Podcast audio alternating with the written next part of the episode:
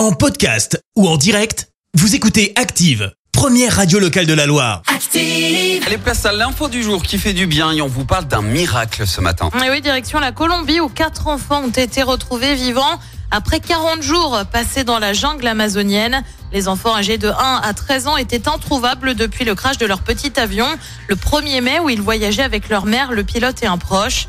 Les trois adultes sont décédés, leurs corps ont été retrouvés par l'armée ce samedi. En attendant leurs explications pour comprendre comment ils ont pu survivre, les spécialistes euh, soulignent que le lien très étroit des enfants avec la nature les a sans doute sauvés.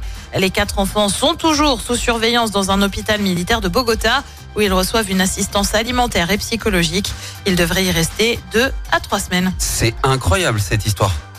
C'est des 40 enfants, ce de sont des 1 enfants. à 13 ans. Un an, à un an, t'as plein de, t'as plein de besoins. Euh, à un an. Mais et puis surtout, veut malades dire ou que quoi, de 13 ans ont pris soin de celui qui en avait un, quoi. ah ouais, Tu il, vois. il est devenu adulte en 40 jours. hein. Ouais. C'est sûr. Merci, vous avez écouté Active Radio, la première radio locale de la Loire. Active.